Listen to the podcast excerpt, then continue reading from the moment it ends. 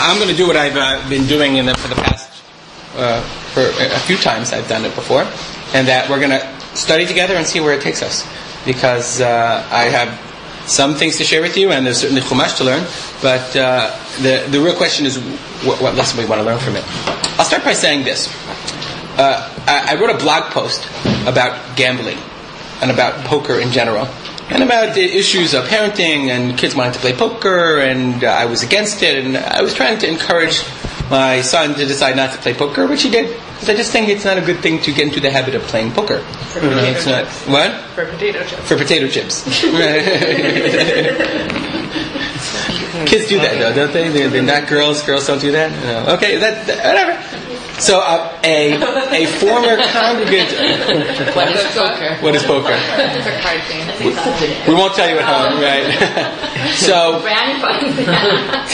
a former congregant of mine emailed me, and he actually was the president of the shul, and he emailed me the following. He said, if you feel this way, why didn't you back me up during the whole casino night brouhaha? Just to give an explanation, a bunch of members of our shul decided they were going to make a casino night. You know, one of these for play, and it was for tzedakah, etc., etc. It was very popular for a time. I don't know, is it still popular? Nowadays, we're sort of moving away from it, right? We're moving away from these kinds of poker nights. But he was really against it. He thought it was inappropriate. It was not right. And I didn't back him up. I said, it's not us there, it's not gambling. It's, they want to raise money for the shul. And I did not go to bat for him, and they had the poker night against his better wishes. So he emailed me and he said, if you're so against poker, why don't you back me up? And I went back and I said, I changed my mind.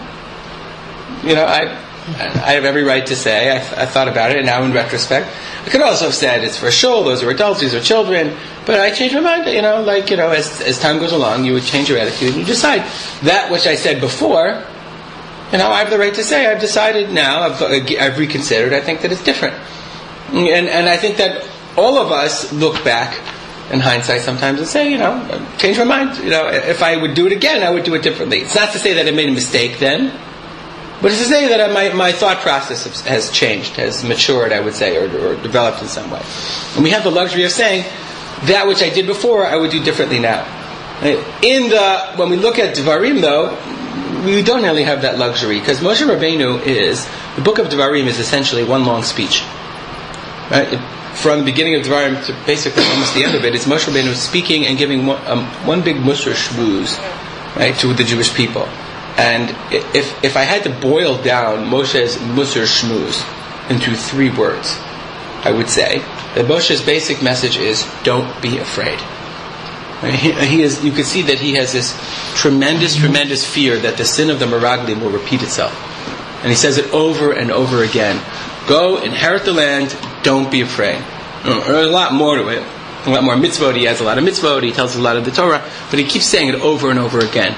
Don't be afraid. Hashem is with you. Don't be afraid. Don't repeat the same mistake you made before with the sin of the Meraglim. And the problem, though, is we will encounter today, is he seems to change a lot of the details. Right? If you review, if you go over facts, right? If I say to my former congregant, former president, I changed my mind, I have every right to say that. What if I would say, I wasn't against, I wasn't in favor of the casino night, I fought it tooth and nail. Oh, he would flip. You'd be a politician. What? You'd be a politician. Right, so, and what do we think of politicians? They're dishonest, they don't tell the truth, you can't trust them. Unfortunately, though, when we look at the way Moshe Rabbeinu seems to describe a lot of the details of the stories that happen, right, all of a sudden things seem really different than we had thought they were before.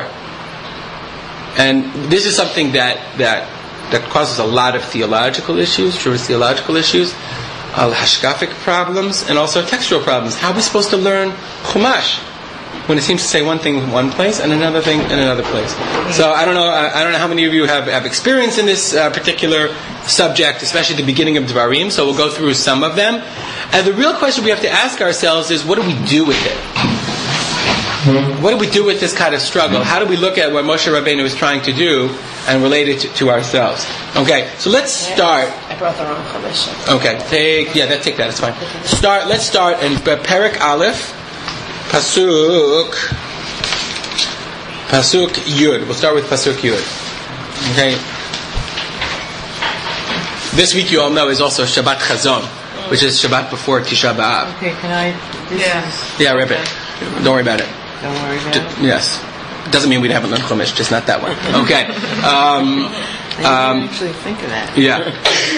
So Moshe is in the middle of his speech. He says that, let's say Yud Aleph. Hashem Elokechem, you want to follow me? Hashem Elokei Avotechem Yosef Alechem. Kachem, God should multiply you. You guys are so great. Elef Pamim, 1,000 times. Yivarech etchem kasher diber lachem. And he should bless you as he has said. He's giving a nice bracha.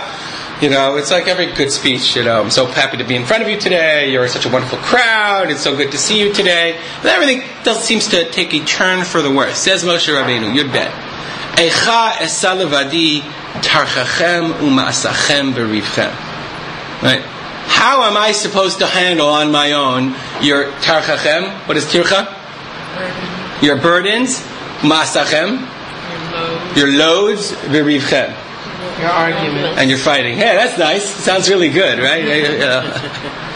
And by the way, if you're in shul, how do they read this pasuk? Eicha esa levadi. Can you imagine anachronistic. Tarchachel asa? Is it? It's entirely anachronistic. It's so. Well, what's the tone of all of a sudden? Oh, you guys are great. Hashem should bless you. Wham! Oh my God.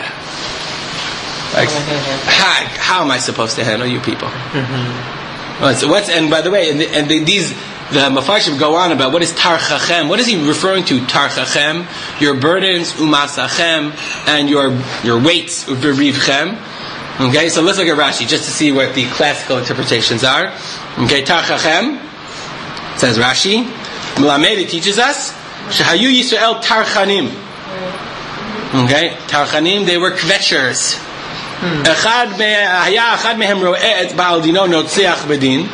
If one guy saw his friend winning, beating him in judgment, he would say, "Haya Omer yesh li edim lahavi, yesh li rayot lahavi." He would just he would try to sneak his way into winning the court case. Okay, Rivchem, Masachem, your burdens, Melamed Shayu Apikorsim. Okay, they were Apikorsim, but it gets worse. This is based on a midrash. Hikdim Moshe, let's say, could you imagine, by the way, if you're this is a very rabbinic Rashi. If Moshe got up early to go to work, and he left early, Amru, Ma'aya ben Amram latzeit, Shama eina shafui b'toch beito. This is what Rashi says, they said about Moshe Rabbeinu. How come he's leaving his house so early? Did he get into a fight with his wife? What? But why does it say here that Hashem loved Moshe's generation better than all the others? Hold on, good, okay. Icher latzeit.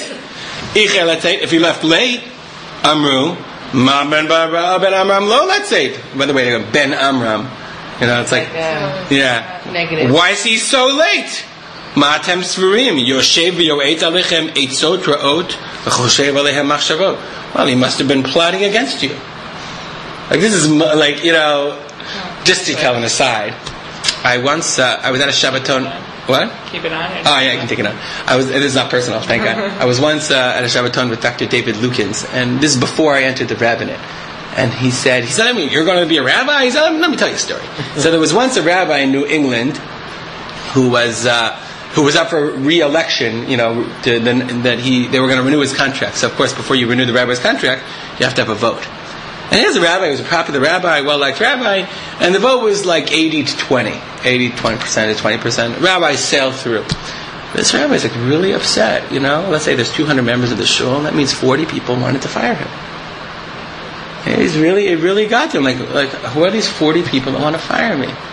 And so he was so bothered by it, he went to Rav Soloveitchik, he went to the Rav. The Rav heard him, he understood what he said, he listened to his complaint. He understood. He said, but if Moshe Rabbeinu would have loved to have those odds, everything's relative. Everything's relative. It was really hard. Anyway, okay. So Moshe Rabbeinu changes the whole tone, and he says it was too much for myself. Anashim chachamim unevonim v'yiduim v'shivteichem. Let's find well-knowledgeable people. I'm in Pasuk Yud Gimel. V'asimem b'roshechem, and I'll place them at the head of you. V'atanu oti v'atomru, and you answered me and you said, Tov hadavar shedibarta la'asot. It's a good idea. What's the problem with this? With these psukim, what's the problem with this recollection of events? It didn't really happen that way. Well, in the way it was recorded, let's put it this way: the way it was recorded previously, seems different than what Moshe is remembering here, which is what happened. What happened before? Is this Korach? No. Before. Well, before. This is when Yitro comes. Right, Yitro comes and he sees the Torah explains in Shemot. The Torah, Yitro comes and he's Moshe standing from morning till night. The people are waiting online to talk to him, and he says, "This is crazy. You can't do this. You have to appoint leadership." And Moshe thinks about it, sees it's a good idea, appoints new leaders, blah blah blah. Very good. But here Moshe Rabbeinu looks at it the other way and says, "Oh, I couldn't handle it." Two thoughts come to mind. Yeah. One. All of our averot are because we are afraid.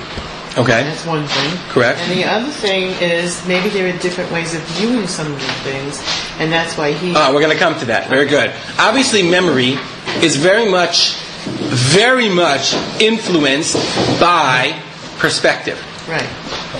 There was I listened to 60 Minutes sometimes. There was a 60 Minutes about this recently. How memory is not something that's static. It's very easy to influence memory, and that if a person is, and I'm not saying Moshe Rabbeinu is remembering things wrong, but he's remembering certain aspects of things. But even it's possible for a person to come to remember something and believe 100% that it was true, even though it was 100% not true. Or it's just a different perspective. Right, this is a different perspective. But the question is, why is Moshe Rabbeinu remembering it in this way? Well, maybe he was doing it, and then Yitro came along and said, "Oh, this is mad," and he thought, "Hey, yeah, actually, maybe I'm not managing."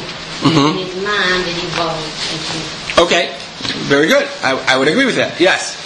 Sorry, I was filtered, but I think maybe we started two psukim too late, because when we just started reading now. You're too much. From the beginning, okay. He's telling the whole story. It's not just from nowhere that this comes out. Okay, very good. And then good. Wait. Just point out. I just want to read everything. I can't read everything, but that's right, true. But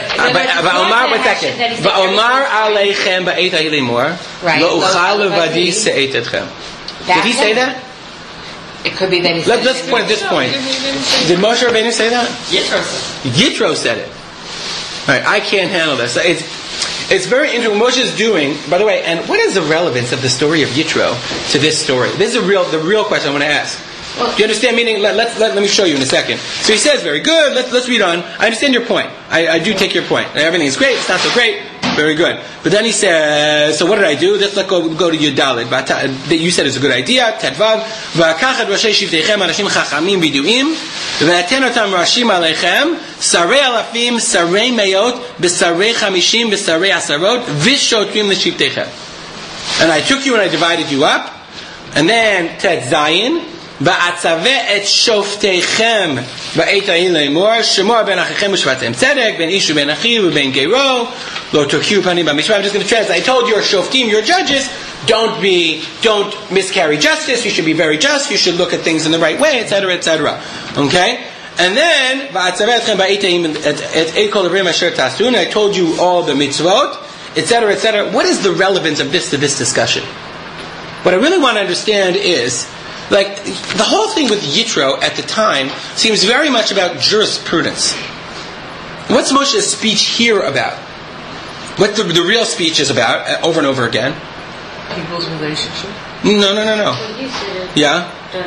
Don't be afraid. And we're going to get to that. And Moshe's going to start giving a whole history of the Jewish people. But I think it is relevant, because he's now at the stage where he's going to say he has to hand over the leadership, and I think it's very pertinent that he creates the infrastructure first. But the infrastructure is unrelated to the story.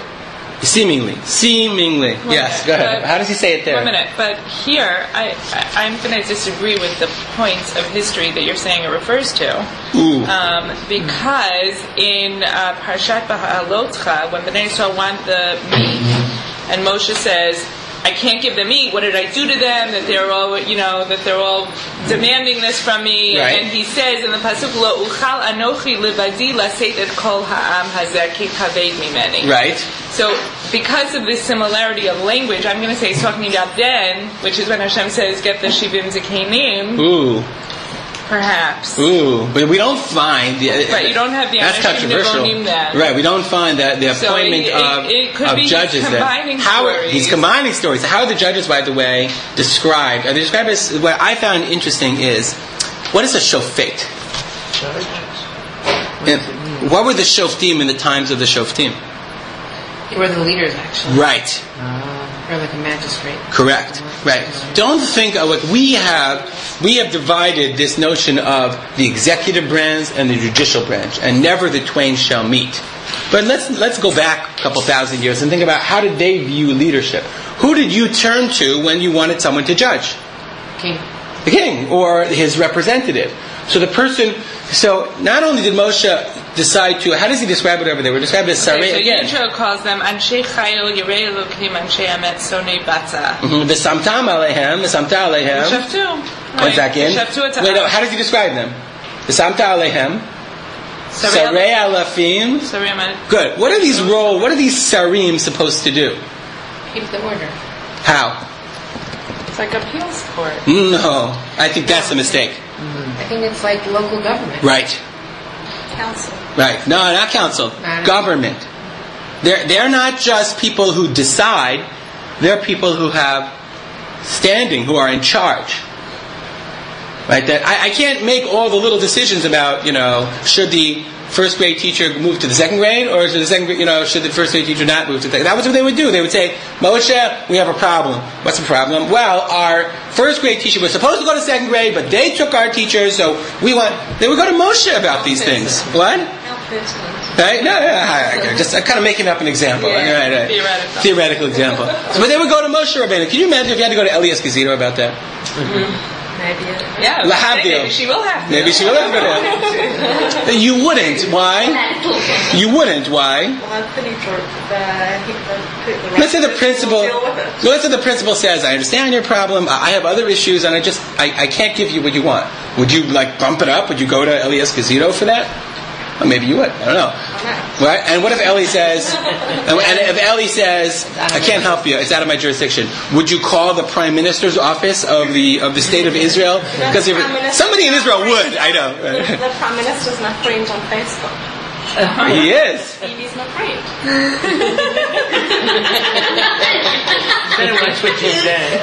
All I can say is, you asked the wrong person. No, that pretty much tells. I have to make my important social comment. That pretty much tells you how valuable friends on Facebook are. Somebody actually said yesterday, it's so interesting, that we were talking at this rabbinic conference, and they said about people, why do people join shuls in America? To a large degree, we're talking about in America. They said because people have 1,000 friends on Facebook, but they're so alone, and they need to connect to real community, and that the social networking, it's nice and all, and it's good. It's really good to connect to people you know, to stay connected. But to think that it really makes real relationships with people is you and BB. I know you're tight. I'm sorry. I don't mean to imply that he's not your friend. Okay. So these I think why the reason Moshe brings in these things is because it wasn't just establishment of judges in Yitro. They call them sarei. What's a sar? A minister, a prince. A sar isn't a shofet. He says, they're sarei alafim, sarei meod, sarei v'shotrim l'shivteichem. Plus they are, you know what I'm saying? Their job is to establish a sense of order, a sense of priorities. So we established a local government. And they were supposed to deal with all these little issues that you had. Again, it's so interesting. You think to yourself, what were the people fighting about all the time? that they had to stand with Moshe from morning to night. But it wasn't just that. Think about logistical issues. A first grade teacher, and who's going to teach, and how much money should we allocate for this? And you know what I'm saying? All the issues that come up, somebody has to decide these things. Yitro looked at Moshe and said, "This is crazy. You can't handle this. You have to establish a hierarchy." Moshe says, "I establish a hierarchy, and look what happened." Okay, now the judges. Now let's skip a little bit. Pasuk Yud Tet. Vanisami Chorev. We were all set. Everything was great. Do you need it open? No, I don't need it open to that. Okay, Vanisami Chorev. Thank you. Vanelech el kol midbar gadol bararahu shereitem derech ha'amori kasher tziva Hashem Elokenu otanu. Okay, we traveled the whole desert. Vanavo ad kadesh barnea. Va'omar lechem pasuk chaf, and I said to you, batem al har ha'amori asher Hashem Elokenu noten lanu. I came to the har ha'amori. Re'eh, this is where it starts. He says, Natan Hashem lefanecha, akacha lefanecha et ha'aretz. It's very, very straightforward. Hashem gave you the land. Ale resh. What does resh mean? Inherit. Marasha, Yerusha. Inherit. Like, what do you have to do to inherit something? You have to acquire it. No. Think of the language Moshe used. It didn't say ale kavosh.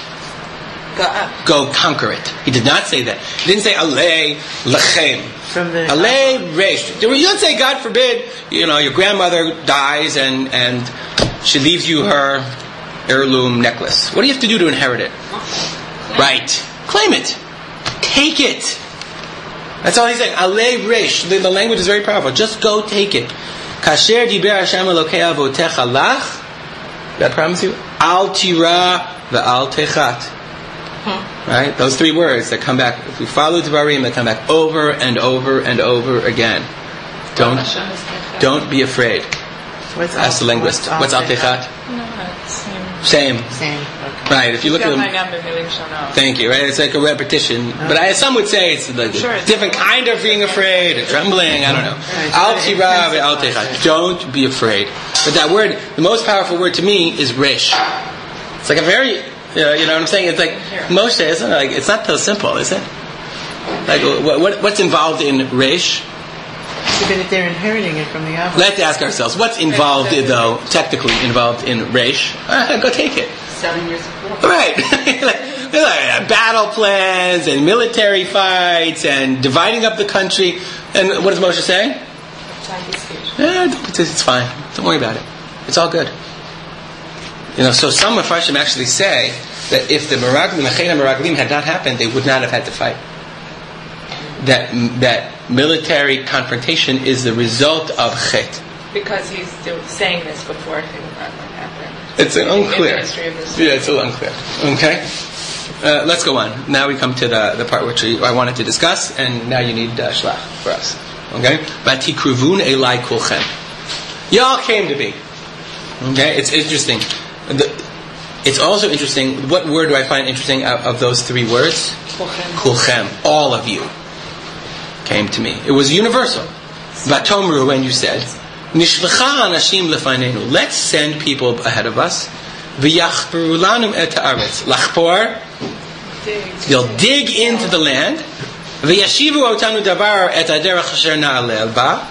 Ve'et ha'arim asher navo aleihem. And they'll tell us what's the best way for us to enter into the country. Chav Gimel, vayitav be'enai hadavar, va'akach michem 12 anashim ish echad l'shabbat. It was a good idea. It seemed like a good idea to me. It was good in my eyes. And we took one man per shevet, and as we all know, and we sent them on their way. Okay? What's the huge, unsurmountable, almost intractable problem? Anyone? Okay, Mimi? Does it sound like that it was Moshe's idea? No. Not Moshe's idea. Oh, but the Mitzrayim's idea. Well, he said it makes it sound like it was a good idea to him, which doesn't bother me. What the big problem, huge problem, tremendous problem, books, libraries have been written about this problem. Because that whole part, that's not what they said. Right! Shlach Lecha Anashim. God came to Moshe and said, "Send people." No, but we understand that to mean that it was asked first. Why do you understand that to mean that? Because Because you learn Rashi. No, right. Why does Rashi say that? In order to deal with this pasuk. Correct. That's how you have to understand. First and foremost, Rashi says, Shlach Lecha, if you want, you can. But I don't think it's a good idea, but you know what I'm saying? It's your decision. I don't think it's a good idea. I don't think you should do it. Right? Why does Rashi say that? Because of this. Meaning you have this tremendous problem. You should just know that this is one of those big, I think I've mentioned this before, biblical criticism jumps. Right? How can a person logically believe that the Torah was written by one unifying, all-knowing God when he says different things? When he says contradictory ideas? When facts don't match up? So they say, what's the simple explanation? Right. I mean, it wasn't written by one author. It was one author wrote this one, another author wrote that one, and somebody was wrong. Right, which is all fine and good if you don't believe in the immutable divinity of the Torah, but we do. So we have to struggle with this problem. What do I do when one part of the Torah says one thing and another part of the Torah says another thing? So what does Rashi say? Well, what if Hashem said to send the Meraglim because of the way the people were acting? He said, okay, if this is what you want, so then this is how we'll solve this problem. Very good. Let me get a... that's exactly what Rashi says. What he did? On Rashi, just a Bamidbar. Yeah, I think... Mimi has Bamidbar? Yeah. Forgot we're on Dvarim. Excellent. Terrific. See? I actually told you to bring a Bamidbar. That's right. That's right. See? Now we can look back and... Okay, Rashi says, Shlach Lecha... L'da'atcha. What is this lecha? Right? L'da'atcha means according to your own idea. Ani eini mitzaveh lecha. I'm not commanding you. Im tirtzeh shlach. If you want to, you can do it. What's the problem with the Rashi? What? It's not what it says. It's not what it sounds like. So we're stuck. We're really stuck. What really happened? Now, there's also... there's two ways to try to understand it. Do we really care what really happened, or do we care more? What are we trying to learn from it? Meaning, when Moshe Rabbeinu, what I'm asking you to say is, Moshe Rabbeinu is looking back. Who is he really blaming? The people, instead of God. No, he's not blaming God for sure. No, because the people could come and say, well, God said that we should send the Meraglim, so it's not our fault. What came out of it. Right. Whereas in this, Dvarim, seems like very much like a child. Well, you told me to do it. It's not my fault, right? No, anybody experience that other than us, with our children? I was going to say, it's like when you don't want your child to do something, and you say, and they're, whining and fetching, and like, okay, do it, go ahead, and then they'll see the result of it. Maybe it's the same kind of thing. No, then they get you punished for doing it, and they say, well, you told me to do it. In reality, they knew you didn't want them to do it. And it was bad for them. Right. Then, if you really want to say that, it's not a problem, but there's no record of the Jewish... Why is there no record in Bamidbar of the Jews coming and saying, we'd like to send Meraglim, and Hashem saying, I think so, not a good idea. I get a sense back in Dvarim that Moshe's blaming himself. I thought it was a good idea. I thought it was a good idea, and I'm participating. So, which is very interesting. I think that Moshe Rabbeinu, to a large degree, when I read this again, I think he's falling on the sword for them. If you want to say, don't be afraid. So then you have to ask yourself, well, don't be afraid. What happened the last time? Why were they afraid the last time? And what does Moshe say? It was my fault. It was a failure in leadership. I don't see it that way. That's what he's saying. And Hashem came to them, and Moshe was looking back and saying, and I think that all of us do this to some degree. We always look back, and when things really go wrong, we look back and say, well, what could I have done differently? Well, it seems like he's saying more of, I could see your point of view, so why not try it? Okay. Oops. As opposed to...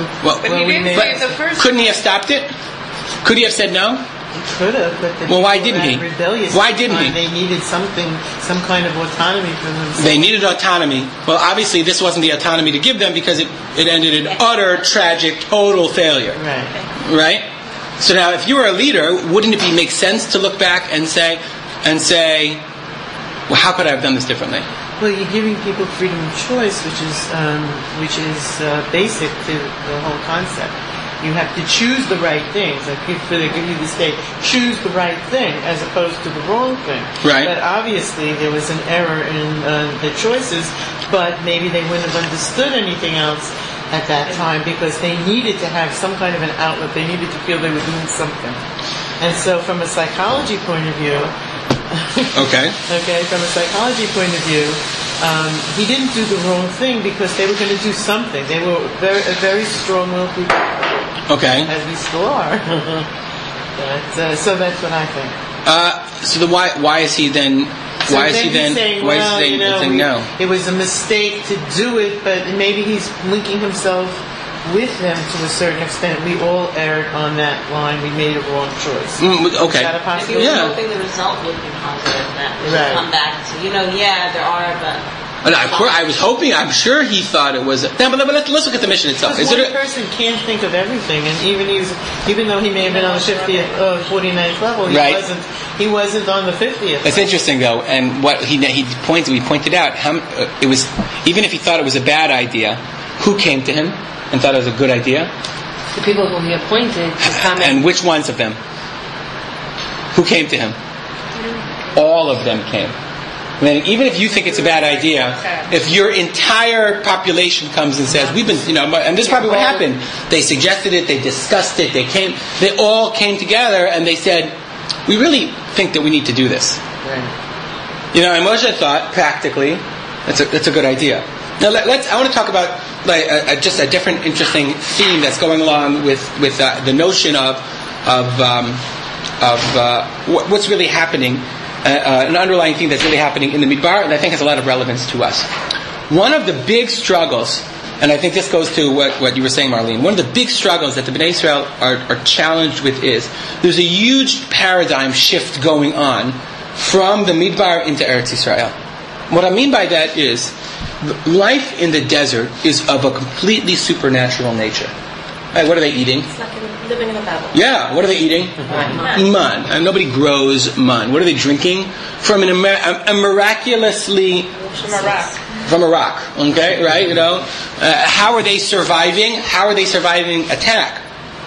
Yeah, you've got these clouds miraculously protecting you. Iron Dome, right? And now all of a sudden, what is Moshe telling them? What's Moshe telling them? What's going to happen when you go into Eretz Yisrael? So you're not going to have any of this, but still don't be scared. Right. One second. On the one hand, you're telling me I'm not going to have any of this. But on the other hand, you're telling me don't be scared. It seems to be contradictory. That I'm supposed to, on the one hand, do it all for myself, but on the other hand, I'm supposed to have faith that Hashem is going to protect me. And that's a very, very hard place to come to. Like al tira, al techat. But on the other hand, we need Sarei Alafim, Sarei Miyot. You know what I'm saying? That's part of the shift. We need our government. We need to structure. We need to move into a structure. So, and this was obviously one of the real underlying challenges that the Jewish people faced. Of on the one hand having faith, but on the other hand doing it on their own. So here, on the one hand, is it a bad thing when they come and say, if we're going to have to fight, we have to know how to fight. We have to know what's the... Et haderech asher na'aleba ve'etarim asher navor aleihem. Was that a good idea? It wasn't a bad idea. It's a really good idea. But if you're telling us that we're going to have to do this, well, then we should do this. But on the other hand, is it a good idea? We don't know. We discussed when we did the Meraglim, they just wanted to go into a geographical... scout out, they would have been fine. That was their report and their intention, not necessarily the fact that they really wanted to go. But they just came back and said, these rivers and these mountains and these such and these would have been fine. They wouldn't have been an issue. Right. So there's a long article by Rav bin Nun about this, there are many different theories about what to do with biblical criticism. So Rav bin Nun is of the theory that you take the details that they point out, all the contradictions, and you try to use them to try to show how the different books have different agendas. And so what he shows is along those lines that I think we discussed. He said that Moshe did make a mistake. Moshe's mistake was combining two different missions. That if you want to send Meraglim to go find out a military which way to go, you send spies. You send, people who are capable, not old men who are important, who are going to be afraid. See, he has a very different way of looking at those things. But I'm much more interested in the larger issue of the question of, is it right if you're told on the one hand, and they're like right in the middle, on the one hand Hashem says have faith, on the other hand Hashem says, but you're going to have to do it. On the one hand Moshe says, alei reish. It's going to be like, al teira ve'al techat. Don't be afraid. On the other hand, he says, you see that guy, Og Melech HaBashan? You're going to have to fight him. But don't worry, it'll be fine. If we have time, I'll show you some of the crazy midrashim about Og Melech HaBashan. So is it a good idea to send Meraglim? Or is it a bad idea to send Meraglim? It's really kind of in the middle. And I think that, I'll just say, just sort of to draw it to our lives, we are supposed to have lives like that on the one hand. That we go through life and we're supposed to, make the effort and do the things that we need to do in order to support our families. You know what I'm saying? It's a partnership. But on the other hand, Hashem says, you do your part and you have to have emunah that I'll do my part as well. Yeah. I think they had a hard time finding a balance. They were coming from the Midbar where everything was taken care of them, and here they're going to reality where they're going to have to actually do things. They have to conquer. They're not going to live in that bubble anymore. And so maybe it was okay for them to send the spies and scout out the land. But It wasn't okay for them to go all the way and be negative and be too realistic. They had to have some faith. So they had a hard time finding a balance. Was it realistic for them to ever have that balance? No, I think so. Right. That was why? The question is why. The Rambam says you go to extreme. It was a slave generation. They've always been told what to do. That's always looked up. Yes. No, not people going in. Not now. At the Meraglim. Right. They never had experience of it. It's an unrealistic expectation. Right.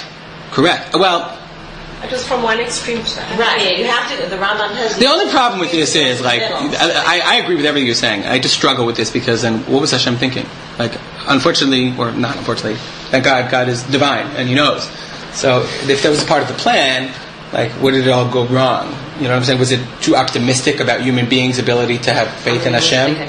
Meaning, it's God's unrealistic expectations because He's God. God has unrealistic expectations. Since He's divine, He was like, what's the problem believing in me? I know it, to tell you the truth. Right? And I think, by the way, their struggle is our struggle. And if we could on one internalize the message that Moshe Rabbeinu sends us, yes, make your hishtadlut, but you have to have that faith. And that emunah is really, really hard to have that faith to say that when I make my hishtadlut, Hashem will take care of me.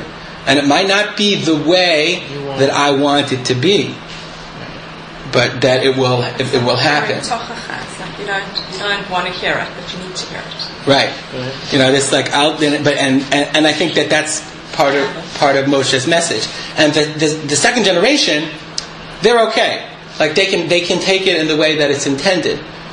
To hear, don't be afraid. And they're like, we're okay. We're not afraid. We understand because, like you said, they grew up A, free, and B, they grew up learning that they are intended to go and conquer, and that they can. Whereas the generation before grew up basically being taught that they can't, and that if you ever have to do anything, Hashem will do it for you. Well, in some ways, that's the difference between Israeli Jews and people in Israel, because here we have the strength, the chutzpah, and outside we say, everybody else is against us. So we have to be careful because we live in a non-Jewish world. In Israel, it's not like that. Israelis are, we're going to do it because this is what we've done. It's come down through the generations, I think. 100%. Right, the challenge is how do you shift over from one mentality to the other? Right. We are I think we're sort of on the line. Us sitting in this group, because on the one hand we come from that mentality, we've alei reish, but then how am I supposed to make this work? Now what? Children will have them our pilot trip. That's right. It was making a pilot trip where your only choice of an answer from doing the pilot trip is yes. Right. So there is no no. What? There is no exactly. So when we learned Shlach, we talked about it as like a military mission to determine how we would go. Right. But people don't make pilot trips that way now. They make a decision whether or not we'll go. There was no choice there. There was no choice of going back and saying, no, this doesn't look good for us. Like, it's not a good idea. Right. They thought they had a choice. Which is what they did. What? They did. Right, so that was like... Let's go back. It didn't work out. That was the failure of the mission. It wasn't a mission to go and decide yes or no, and where should we stay in Bamidbar, should we go? Or, right. But that was the way it was treated. Interesting. Mm-hmm. Yeah. So interesting. They did come back and say, this doesn't look like we're going to be successful. Let's not do this. And they said it all the time. Right. And again, and but it so wasn't now... like their options. Right. It wasn't on the table. It wasn't a choice there. It's like in 48 that it wasn't a question of is this a good idea that we have. It was like we have to make a statement. We have to. Run away here, make it work. The question is just... Can I tell you, I have to share with you, at this conference, it was a conference of American rabbis, or Chutz La'aretz rabbis and Israeli rabbis. And so one of the rabbis from America got up, and he didn't get up, he mentioned in passing, one of the huge issues, it's always a fight in America, at least I don't know if it was where you were, is... what language do we use when we recite the prayer for the state of Israel? Right? And especially it focuses on those famous three words, Reshit Tzmichat Gulateinu. And if you ever hear this big debate? You ever heard this? What? Right, there's a big debate about Reshit Tzmichat Gulateinu. Right? Bless the state of Israel. It's called Reshit, the beginning of Tzmichat, the flowering of our redemption. And he said, I was always uncomfortable, a lot of people add the words, Shetehei. That it should be Reshit Tzmichat Gulateinu. Who am I? Am I so presumptuous as to decide what the redemption is, what it's not? So Rav Drukman was there, Rav Drukman is the Rosh Yeshiva of Yeshivat here, it's Eretz Yisrael right here, Merkat Shapira, and Rav Drukman is he's really a he's very, very highly respected Rav and Rosh Yeshiva. I mean, even the Rabbanim that we were with they stood up for him. It was really, it was a big deal. He laced into this guy. He's I just don't get it. Here we are. We're building this state. He gave a whole Dvar Torah that I'm going to blog about. We're building this state. What do you want? What do you think Geula is? It's just different in perspective between. You're over there, and you're thinking... Drukman needs to go to Baltimore. Is it? He does. He's you're thinking, is it Geula? Is it not Geula? Hey, we're here. This is it. This is Geula. And I think that's that difference in perspective. Before the Midbar and afterwards. And I think Moshe Rabbeinu is saying, that's maybe exactly what he's saying. He's saying, looking in hindsight, we made the wrong pilot trip. Right? The pilot trip wasn't...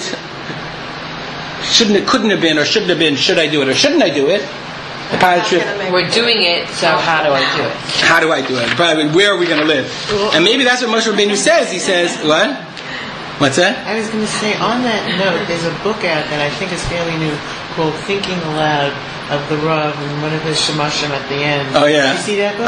It's a controversial book. You know why it's controversial? That's what I know. Because the Rav said, Eretz Yisrael is where you are and where you give the Kedusha to. Well, it's not controversial because of that. I heard about that statement that the Rav was very powerful about Israel and people have trouble believing it. Right. But it's really controversial is because let's say I took a tape recorder and recorded everything you said and then wrote it down in a book when you become famous. You know what I'm saying later on. Right. Would you want somebody recording every single word you said and transcribing it and publishing it 15 years after your death? He said he got permission. So he said. He got permission. People find that hard to believe. Yeah, I would think so. Because Rav Soloveitchik particularly was extremely meticulous about it. They found, after he died, articles and articles that he had written that he didn't publish because they weren't perfect. He was known to be extremely meticulous about the things that he published. He was right. He did, and he didn't even want, the family didn't even let his tapes of his shiurim. There are thousands of recordings of the shiurim that he gave out there that are not available because he did not, he said, my learning is a process. And I don't want somebody to say I said something when in fact, I changed my mind later on. So to believe that Rabbi Soloveitchik, who didn't publish half the things that are now published in his name, would then want somebody to tape record his casual conversations and then publish them as his ideas. They're just a little hard to say. I found it very difficult to comprehend. But I digress. Okay. So Moshe, I think Like to say Shlach Lecha, Hashem said Shlach Lecha Anashim, maybe you want to say that Hashem said, yes, send the pilot trip, right? And this is what they said, that's the pilot trip that Moshe Rabbeinu wanted. And he said, and I thought it was a good idea. And I sent it 12 people. Okay, let's skip a little bit. Okay, what happens? Kafvav, v'lo avitem la'alot. But what pilot trip did you send? Or what pilot trip did it turn out to be? It was a yes or no question, not where are we going. Okay, so but we're still stuck with the original. Who decided? Who initiates the trip? Who wants it to happen? Does Hashem want it to happen? Or did Israel want it to happen? In Bamidbar it says that Hashem said he wanted it to happen. Hashem sent them. And I think that what you have to say is Hashem thought that the mission was a good mission. It was a good idea. The problem is that we're human. Right. You know, and so Moshe's response was, I should have stopped it. I took responsibility. He's taking responsibility. Right? I thought it was a good idea also. And Hashem, this is going to sound a little strange, cannot be expected to anticipate the shortcomings of human beings. Why not? Because he's divine. It's a famous joke. Oh. Right? There's famous, like, you know, thing that kids like to say to rabbis to shtach them. Right? God created. Right? Ah, you know it, right? What?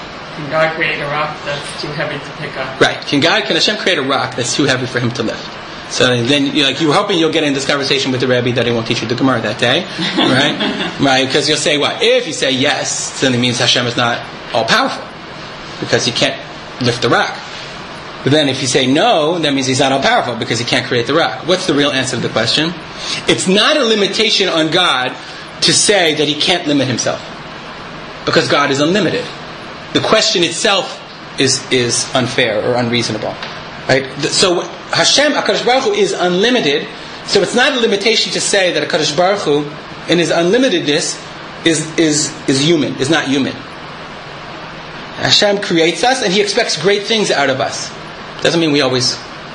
How can you say that if Hashem knows at the same time that he's already said? Bechira Chafshit, you know what I'm saying? Hashem creates us and has expectations of us. Right? You know what I'm saying? He expects us to do great things. We don't always live up to the expectations, but that if the expectations weren't there, then what we wouldn't have what to strive for. You know what I'm saying? So Hashem, it was a good idea, but Moshe perhaps is saying, yeah, from God's perspective, it was a great idea, but my job was to be the other side and to see the human being's perspective and to ask myself, when I send these people, what's going to happen? And so who failed then? Moshe, I failed. It was my failure. That's being human and not perfect. That's why you need a Moshe Rabbeinu. Otherwise, why would you need a Moshe Rabbeinu? Okay.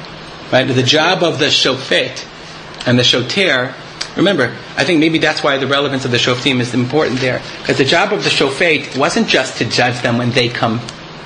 What's the job of the Shofet really? Lead. So what is leading?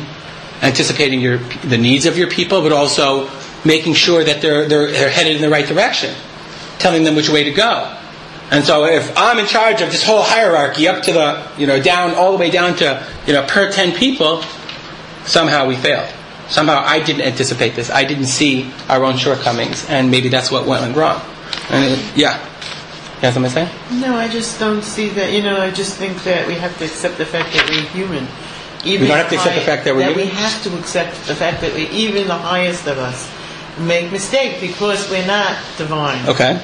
So, which is what Moshe Rabbeinu was saying about himself. Okay, yeah, he could say that if he wants to, but we could also be more understanding in some level and say, okay, you blew it, but maybe next time you won't. See, but it's so interesting. In Moshe Rabbeinu's Musar, what's the advantage of saying that I blew it? They could say, no, it's all right, Moshe. But, meaning now, what's his whole goal of this speech, remember? Don't be afraid. Right. So what are they going to ask themselves? So don't be afraid to make a mistake. Well, I think what he's saying is, how do we know it's not going to happen again? How do we know we're not going to fail again? Mm-hmm. And what Moshe is saying is, I made a mistake. It's not your fault. It's my fault. And understand, now we're going to move forward. But he's not going to be there. That's exactly his point. But so if he's not going to be there and they make a mistake without him, they have somebody else who won't make that same mistake. Maybe. You know what I'm saying? So it's very interesting. And they didn't the second time. What? And they didn't the second time. And they did not the second time. Okay? Okay. Va'omar alechem chavtet. And I said to you at that point, I gotta wrap it up, right? Yeah. Lo ta'artzun u'lo t'yun mevnehem. And I said, don't be afraid. Hashem Elokechem ha'olech ifnechem hu yilachem lachem. God will fight for you. K'chol asher asa itchem b'mitzrayim le'enechem. Everything he did for you in Egypt. Now, by the way, is that true? Is that true? Would Hashem fight for them the same way that he fought for them in Mitzrayim? No. No. So why did Moshe say it in that way? Because it all depends on your perspective. Right? Does Hashem fight for us? Does Hashem protect us? Yes. But he's going to do. But he does it in a natural way. So Moshe Rabbeinu sees things and says, "Well, if you fight and you're successful and it goes well, then that's Hashem fighting for you." But they say, "No, we have to do it in our way." You know what I'm saying? It didn't work for them. So I just want to skip to one point. It's very troubling. Right? That's what he said. That's what he said. That's Ma'amar. That's what I said to you. Okay, and you didn't believe me, and you were afraid, etc., etc., etc., etc. Skip to Pasuk Lamed Zayin, just for, and we'll wrap it up here. Gam bi itanaf Hashem biglalchem leimor, gam ata lo tavosham. I think that's entirely true. I think it's true too. What's the problem with this passage? Let's translate it. God hitanaf was angry at me, saying, "You also will not get into Eretz Yisrael." Right? You look back at Bamidbar. Why did Moshe not get into Eretz Yisrael? What did Moshe do? He hit the rock. No, I don't agree with that at all. It doesn't say it so clearly. That's what the Torah says. Excuse me. No. Yeah. Skip the parsha Chukat. Very, very good. What does it say? It says right. I'll tell you. Because you didn't have faith in me, you will not bring them. But I think by Meraglim, there's no punishment. There's no punishment. No, except that by the Meraglim it says everybody except for Yehoshua and Caleb. And why wouldn't Moshe be included in that? It's not clear. Right, correct. Seems like Moshe is included. But like you're waiting. Remember, all these things are things that we have to struggle with. So what we have to say is, and coming back to what Yael said, what's the problem with Moshe as a leader? Moshe, there's a fatal flaw in Moshe's leadership, and it's not his fault. What does Moshe represent? He's human. What? God. Moshe... You say he's human. It's the opposite. He wasn't human enough in order to lead them into a place where he needed a human leader. Correct. Moshe is the Dor Hamidbar. Moshe represents the combination of, on the one hand, the humanity, but also the divine. Moshe Rabbeinu went up to Har Sinai. How did he live for 40 days and 40 nights up there? I don't know. Nobody knows. Right? So there's this element of, they look at Moshe and say, he's the element of the divine. And for Moshe to tell them, okay, now you're going to have to be on your own, that's not the leadership that they need. They need Yehoshua. They need Yehoshua who stood before them, with Amalek, and he went and fought. Right. And you see this transition, and I think that this is a good message for us here. Because on the one hand, to get here requires a lot of faith. Requires that. What? To say, right. But and it's good. It's all good. That is good, right? But then you need that. You need to sort of put on your boots and say, okay, what do I need to do in order to make it work?